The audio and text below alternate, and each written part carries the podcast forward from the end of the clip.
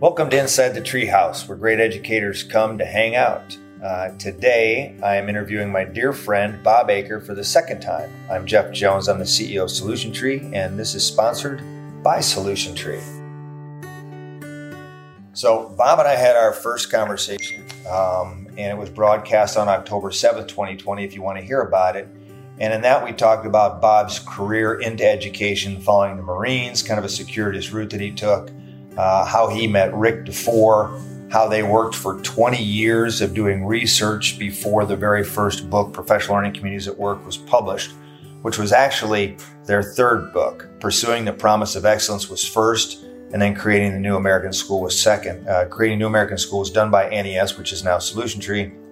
Then PLC at Work came out in um, really December of 19- 97, but it has a 1998 date. And uh, DG Elmore and I acquired National Educational Service on December, or excuse me, January 7th, 1998. So the book was relatively brand new.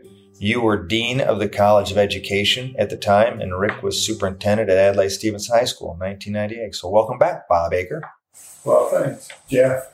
I always, uh, every time I get to spend time with Jeff, it's uh, we usually have a little business to conduct, but mostly we have our friendship and families to catch upon. And it's just been such a treasure in my life, both professionally and personally.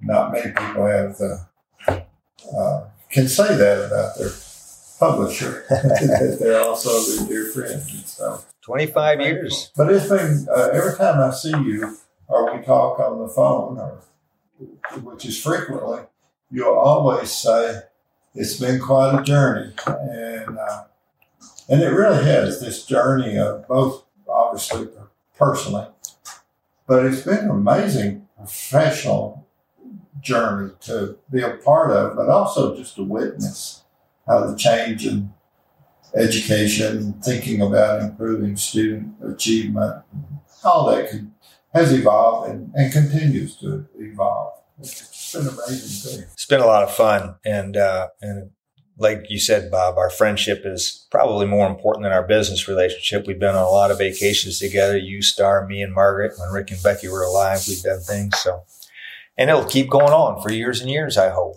Um, so yeah.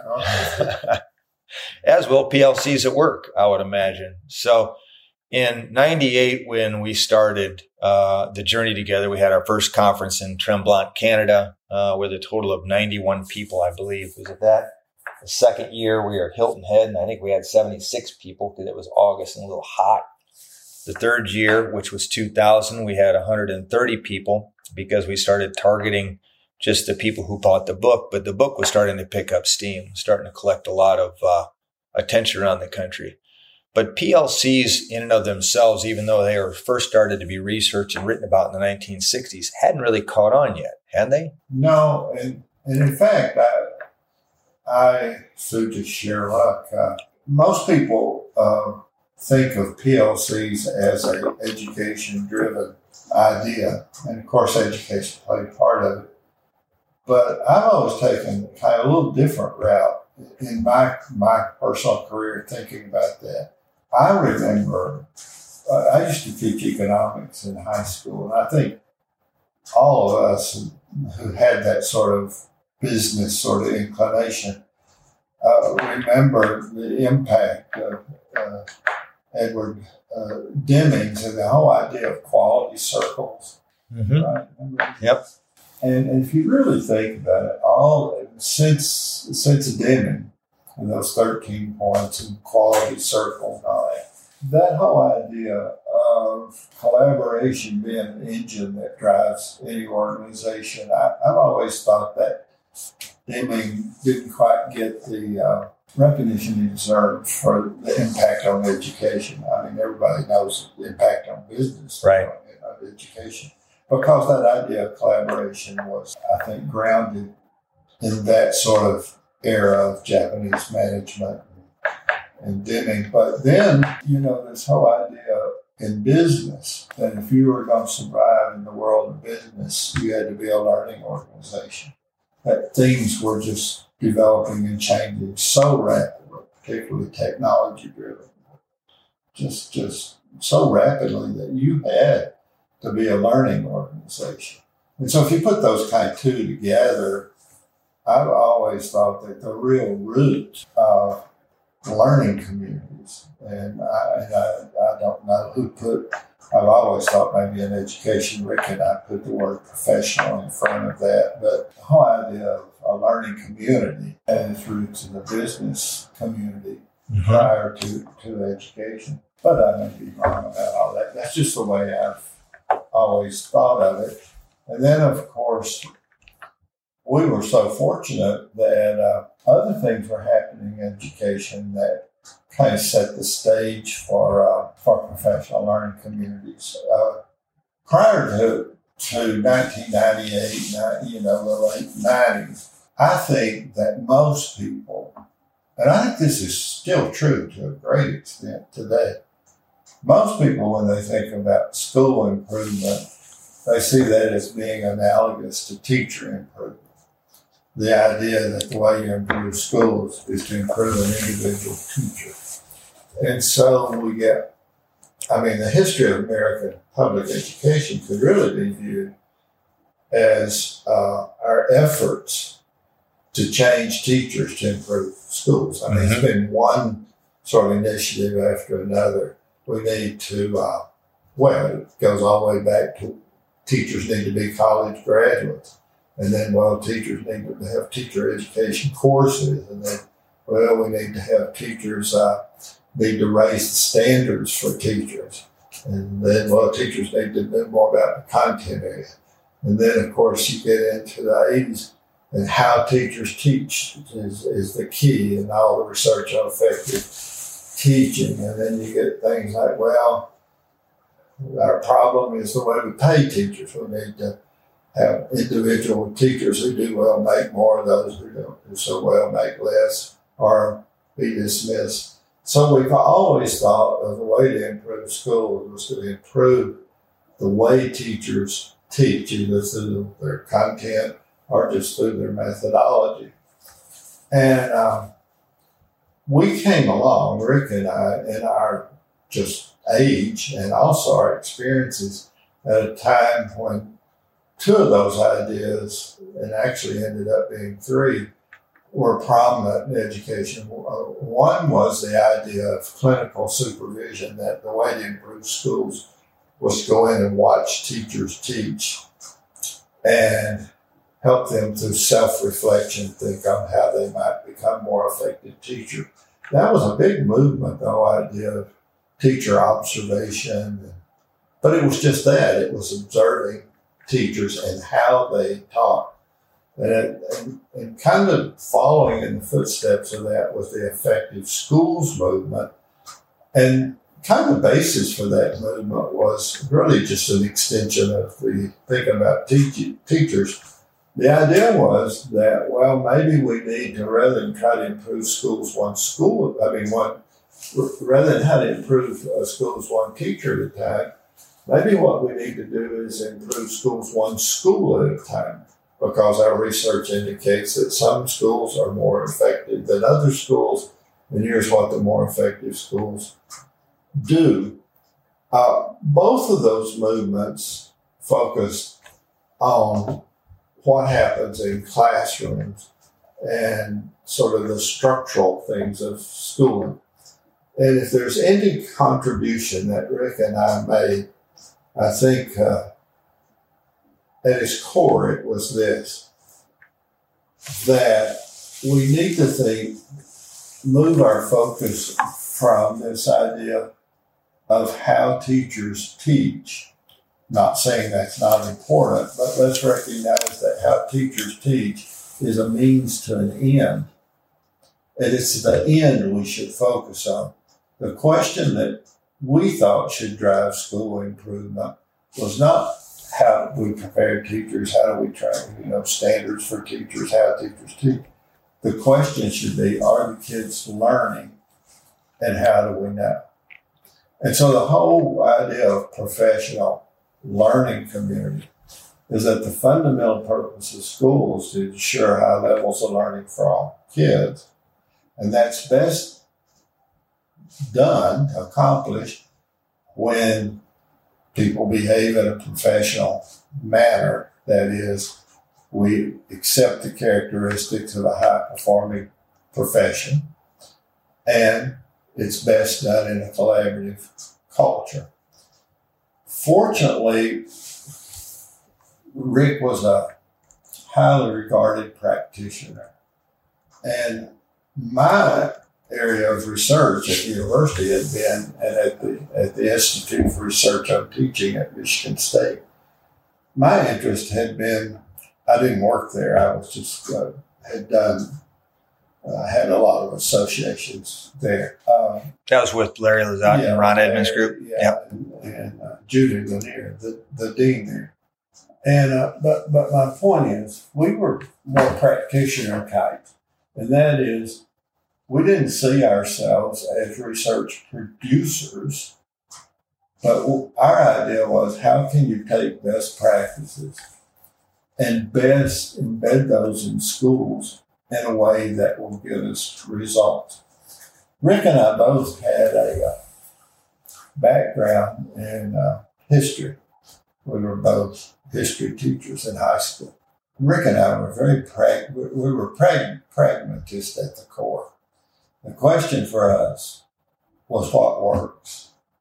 And uh, we were great believers in what's popularly now called action research. But hey, let's keep, well, take best practice, we'll embed it in school, let's give it a try.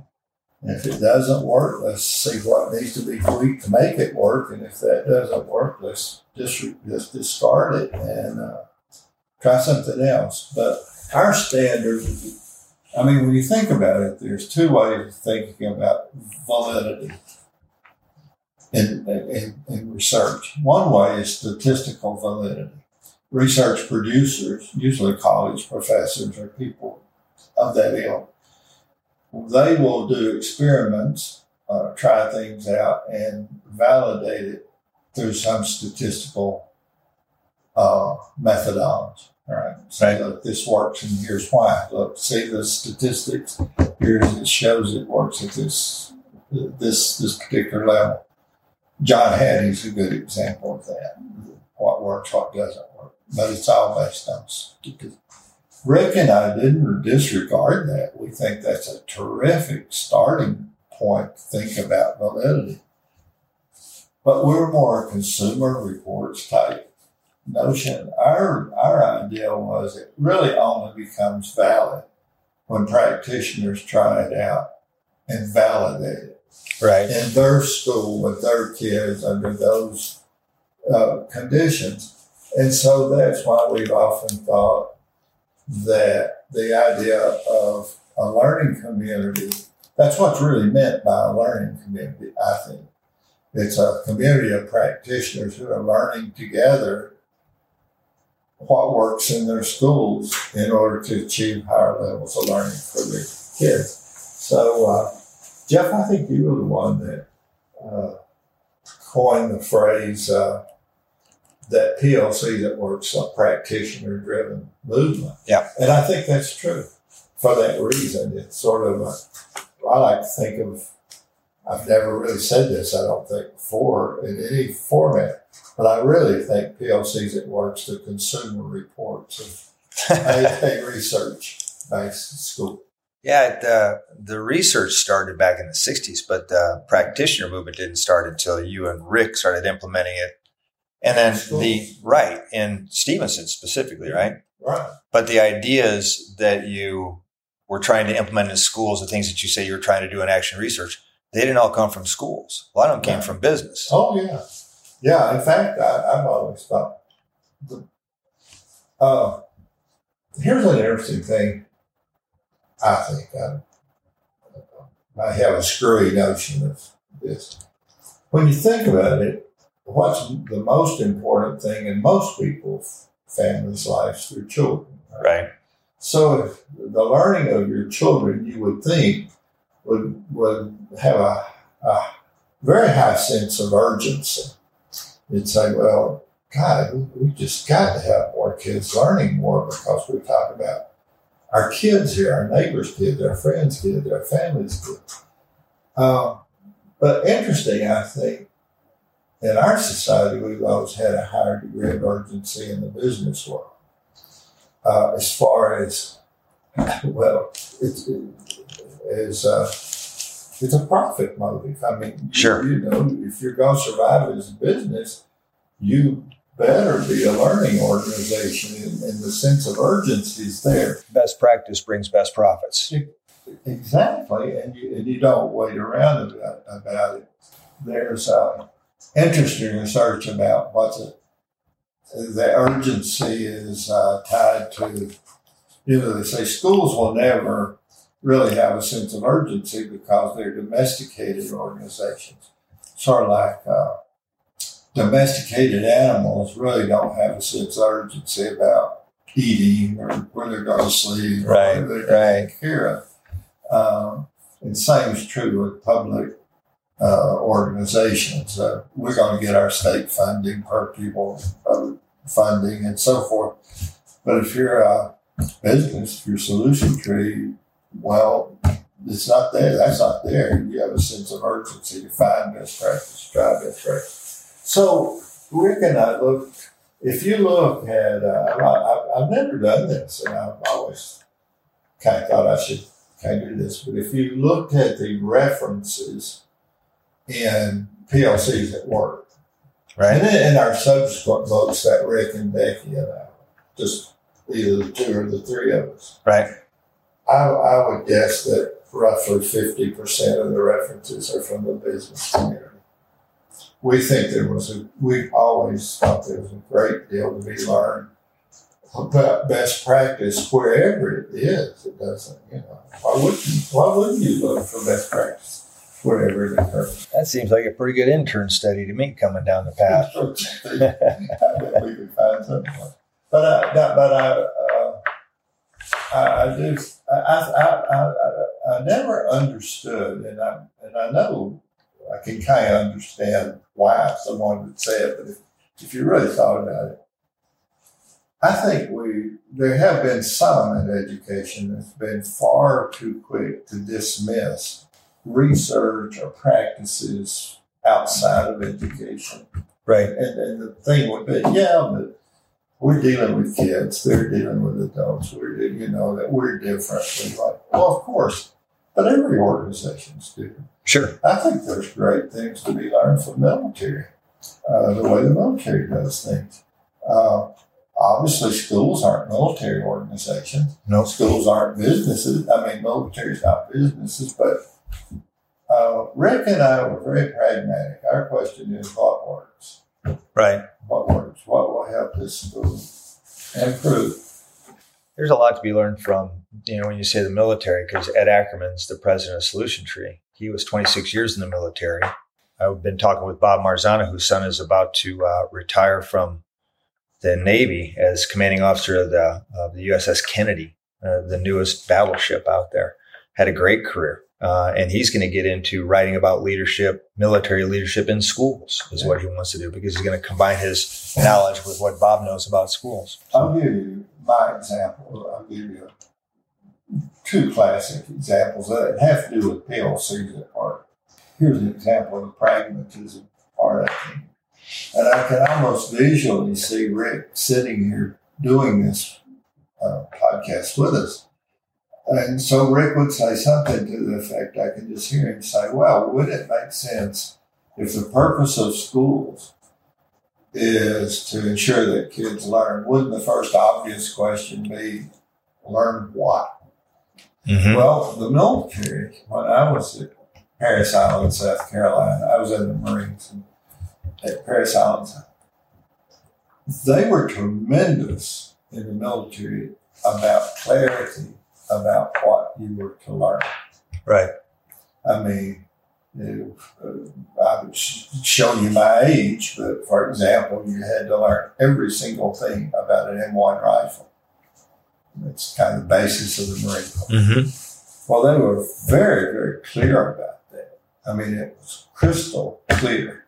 This is what a student needs to know about the M1 rifle or anything really. So the, uh, in, in Ed's case, it would be flying a Black Hawk helicopter. Right.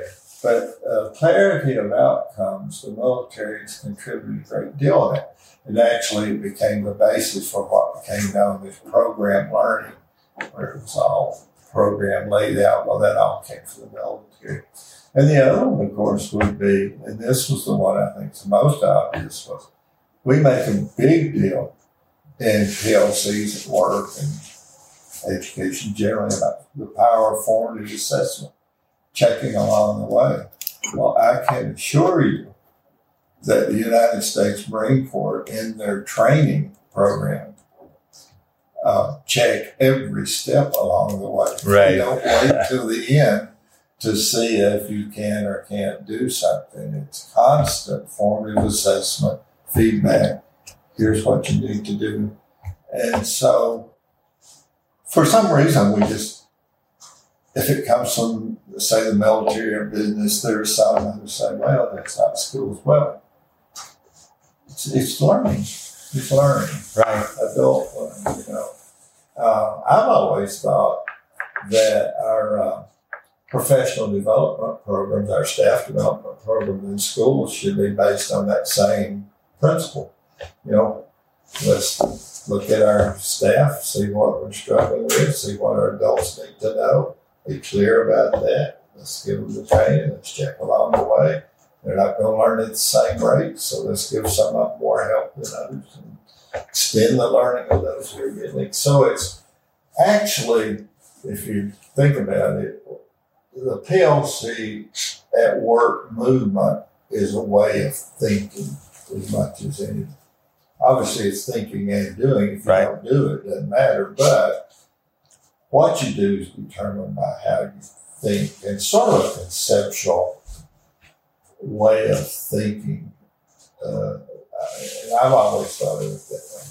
So it's the it's been said that now that we're in our 25th year, it's the longest continuous school improvement model in K 12 education, maybe ever. Because, in my opinion, uh, but we want yours, you're the expert, it's because it's action research, practitioner movement, and it's constantly growing. It's not you read this checklist, do this checklist, and do it over and over and over again. It's constantly changing, except for three big ideas, four critical questions, etc.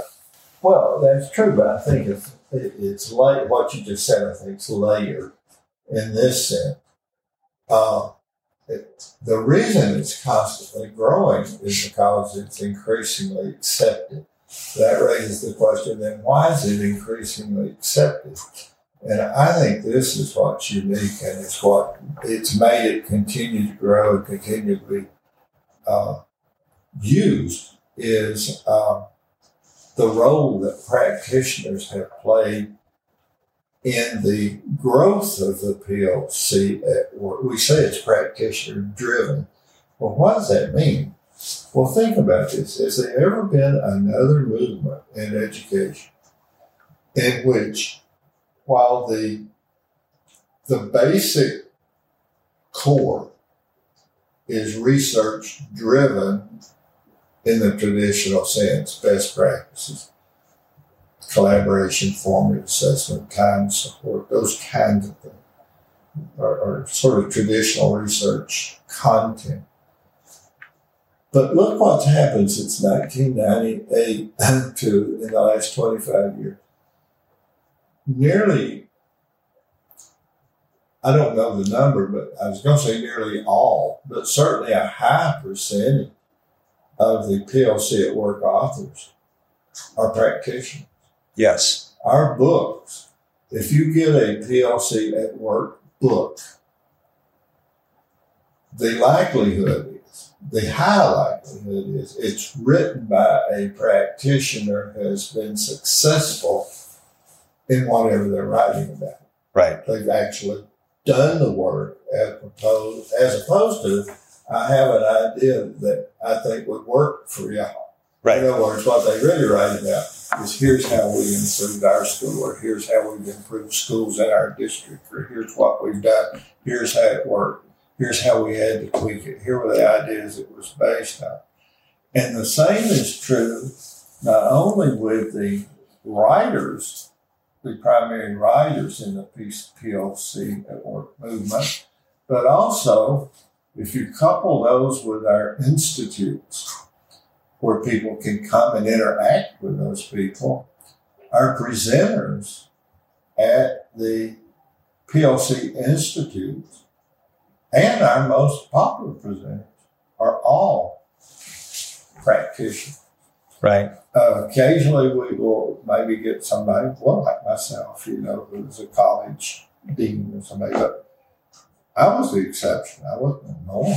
And so nearly all of our writers, presenters, people who really make up the PLC at work movement are all practitioners who have actually done what they're either writing or talking or consulting about. Right. You can't become an associate for those who are listening. You can't become a PLC associate unless you have been part of the leadership team who has run a PLC, the PLC process through the school and had continuous in school student achievement for three years. And then you have to be nominated by an active associate. And so all the books, all the authors that we have have been basically practitioners in the classroom. And then as they become taken on uh, an associate's role full time, they actually collect more research as they travel around the country about a certain area and it enhances their writings even more. So they've led it. Now they're seeing it all over the country firsthand. But that's giving us, I think, a different kind of the validity that I was speaking about uh, earlier. Our, our, uh, if you look, uh, we don't discount, and I, I want to be clear on this, we don't dis, discount st- statistical validity. But the validity that our authors bring to our PLC at work books and our PLC Institute goes beyond statistical validity and um, and it brings the real world of their school, their classrooms, their situation. For example, there is a very common thing that happens between people who attend our institute and, and our presenters. People will raise their hand invariably or on one of our panels, and the question will be something like this. It's a yeah, but question. Yeah, but in our school, we have X number of kids who are special ed, or we have our kids, we have a lot of uh, poor kids, we have a lot of our schools are basically a wealthy school, whatever that makes our school good. Well, there will be somebody there that will, on the panel or our presenter, who would say, Oh, our school is very similar. Let me tell you how we do that. Right, right. That's the kind of consumer validity that you don't get with statistical validity. Right. Because we say, oh yeah, we had that same issue and we struggled with it for, you know, a few years, but we kept tweaking it and then we did this, we did that, and this seems to really work for us. Yeah. And the person hearing that says, well, I'm going to try that, but I may have to tweak it a little more. And so you get this community of learners, I think, really. Yeah. Uh, and, uh, our uh, one of the phrases that Rick and I put high value on that doesn't get repeated enough in our I, I don't think our books are institutes, but it was the very basis, I think, of uh, when I said that.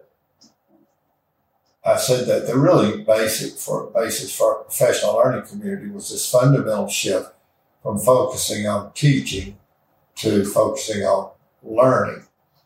Well, if you extend that to adults, in every issue that's faced in a school, the first step in a professional learning community to dealing with that issue is first, let's learn together.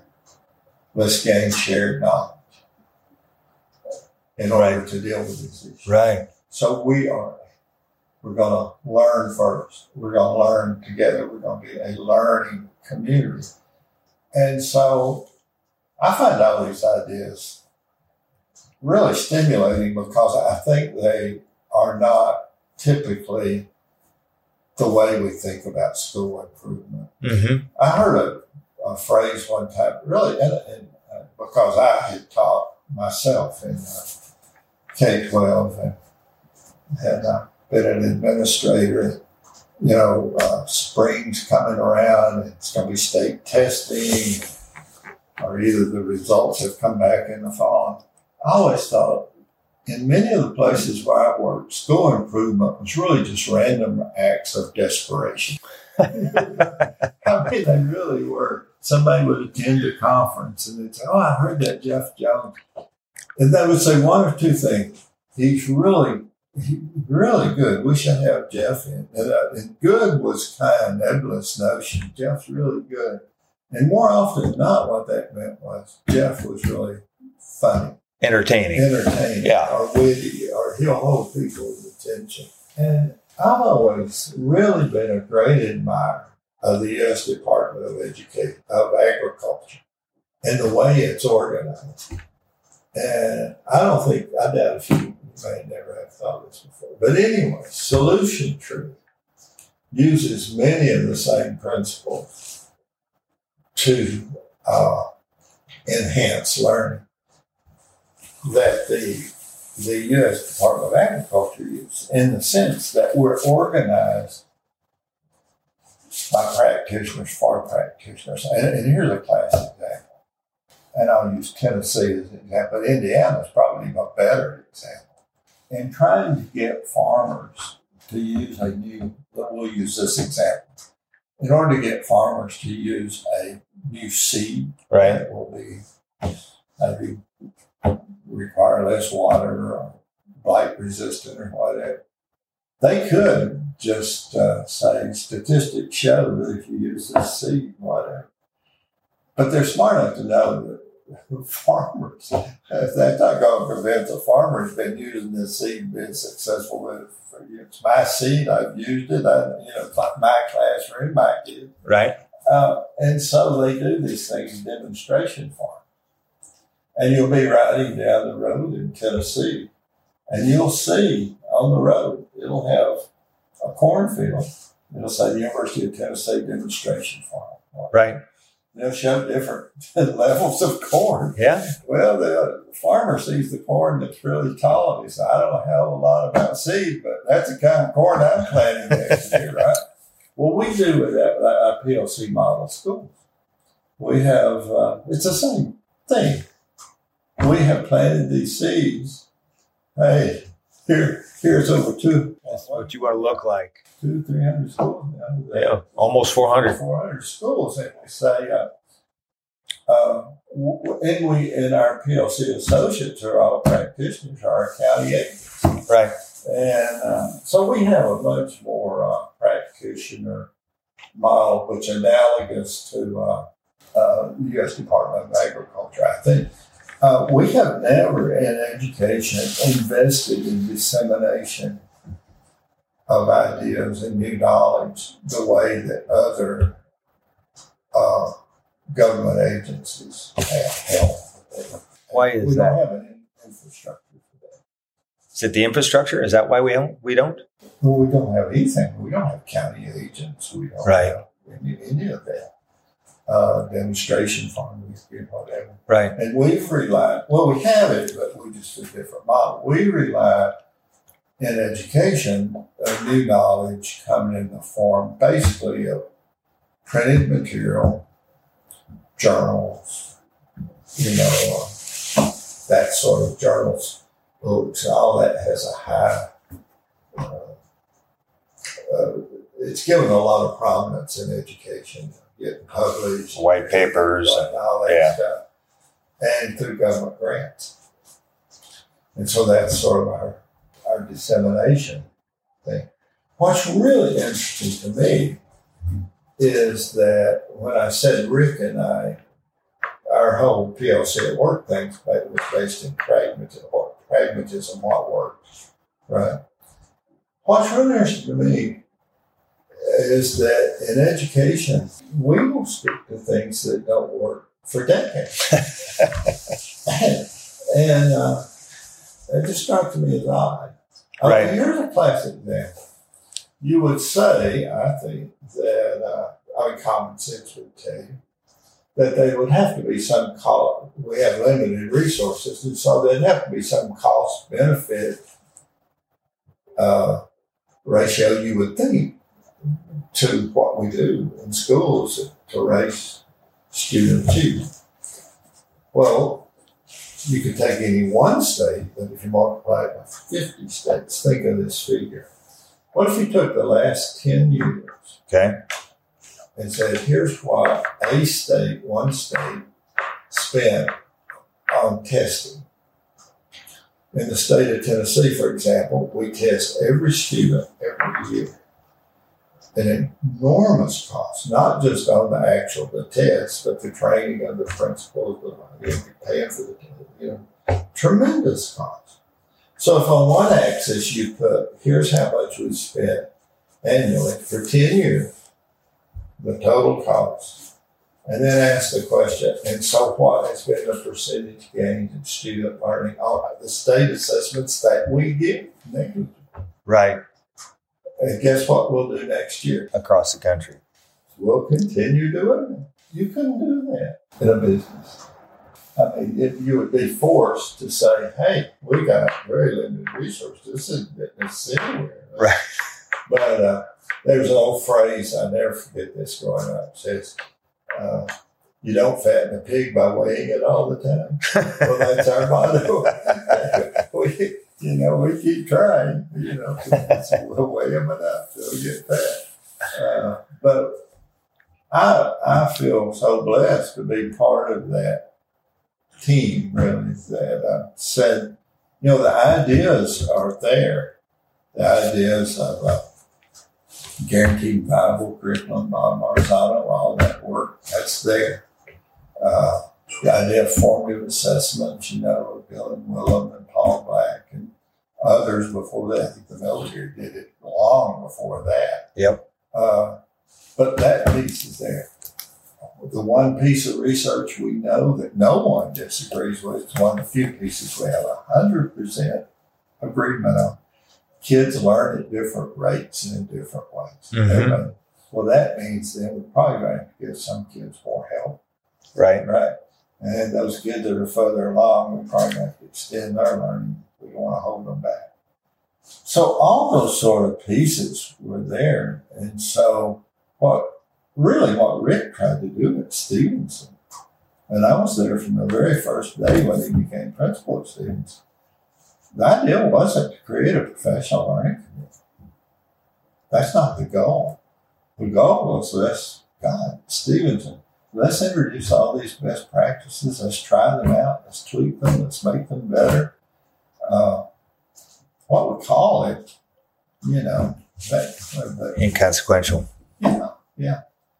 I had actually, Jeff, seen him do this on a number of occasions. Uh, people call this action research. He didn't call it anything. But they would be an issue. I, I think the one I'll just bring up, like grading practices. At Stevenson, that was a big, big deal. If you're going to change grading practices, we're talking about, you know, 4,500 kids, wealthy neighborhood. Uh, teachers been teaching there for years. My kids, my way.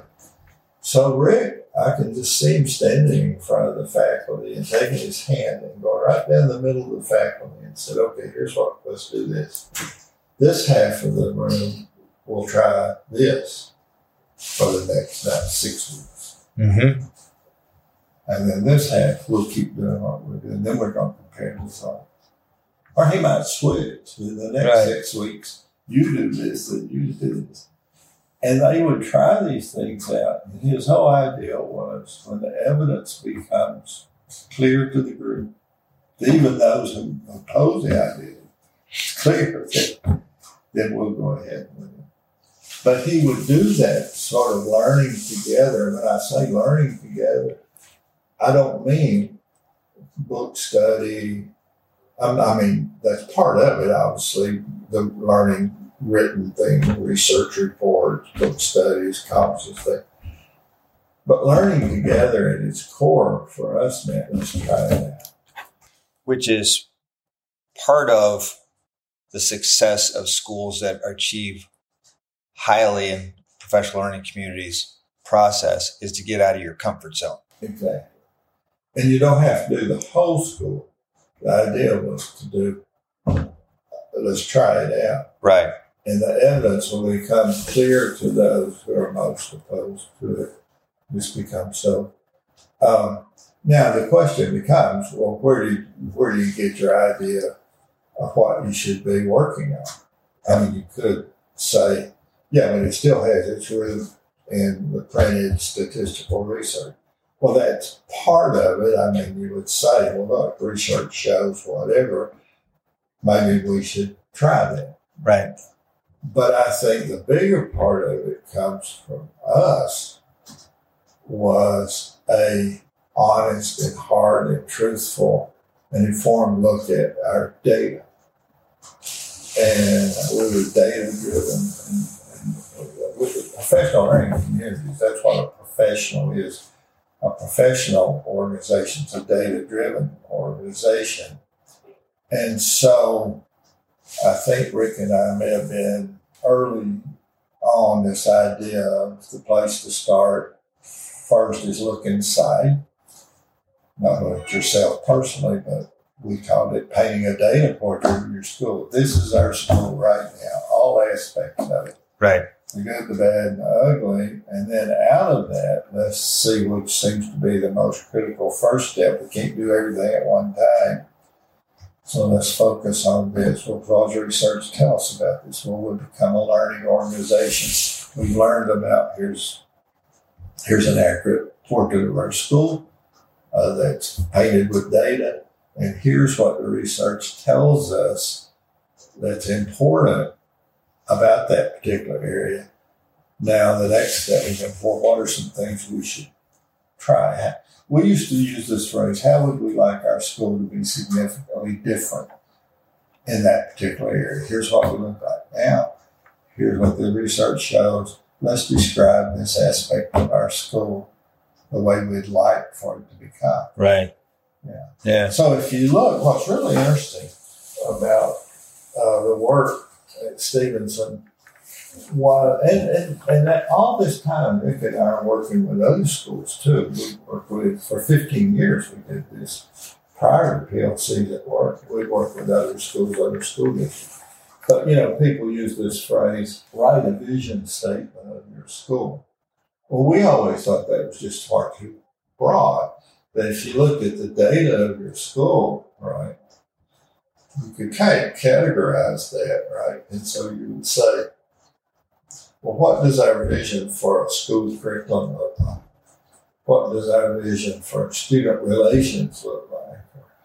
Our parent uh, relations, our assessment, our so so we really wrote these short vision statement around the various aspects of school. And in the uh, back of Revisiting PLC work at work, that book, Revisiting PLC, Right. we have in the appendix the ones from Stevenson. So you can see how those were broken down Yep. by different uh, aspects of schooling. Well, 25 years later, you got to feel kind of proud about all the work that you guys did before the 25 years started. We sort of gained confidence in our ideas. Right. like I say, they weren't labeled necessarily, but we it gave us impetus for trying things out in schools. And I do want to kind of wrap this up by saying there's something to be said about growth. You can have tremendous ideas and ideas that are that work, but if no one knows about them, or if very few knows about them, that's just what it is. It's some ideas that work, but no one knows about them. And so the value of having a publisher like Solution Tree and uh, not just the personalities, but the conceptual framework of Solution Tree and how Solution Tree thought about tying together the print and uh, along with, you know, institutes, The events and the PD. Uh, I've said many times, we, we, we, you could have a lot of PLC at work books in a warehouse somewhere. And so, whether it's through Solution Tree or whatever, I really have become, as I'm getting really old, think more and more about this thing of uh, how we think about disseminating ideas and getting people moved from being informed to being convinced. Yeah. That's what we, that's what Solution Tree and PLC at work has, if you want to say, what's one of our biggest successes? Well, the reason it's lasted 25 years and continues to grow is we've created a framework to help people not only become informed, but become convinced. And that's a rare thing in my profession. Yes, it is. At the beginning of the, the podcast, you said if there's any contribution that Rick and I made, dot, dot, dot, I think there's a pyramid, gigantic pyramid of full of uh, contributions that you and, and Rick have made. So on behalf of all the educators in the world, thanks, Bob Eaker. Well, thank you, my friend. Thank you. And with that, we will end this uh, podcast. If you have any questions for Bob Eaker, you can send them directly to me. It's jeff.jones at solutiontree.com, and I will get them to Dr. Bob. So thank you for listening, and we'll talk again soon.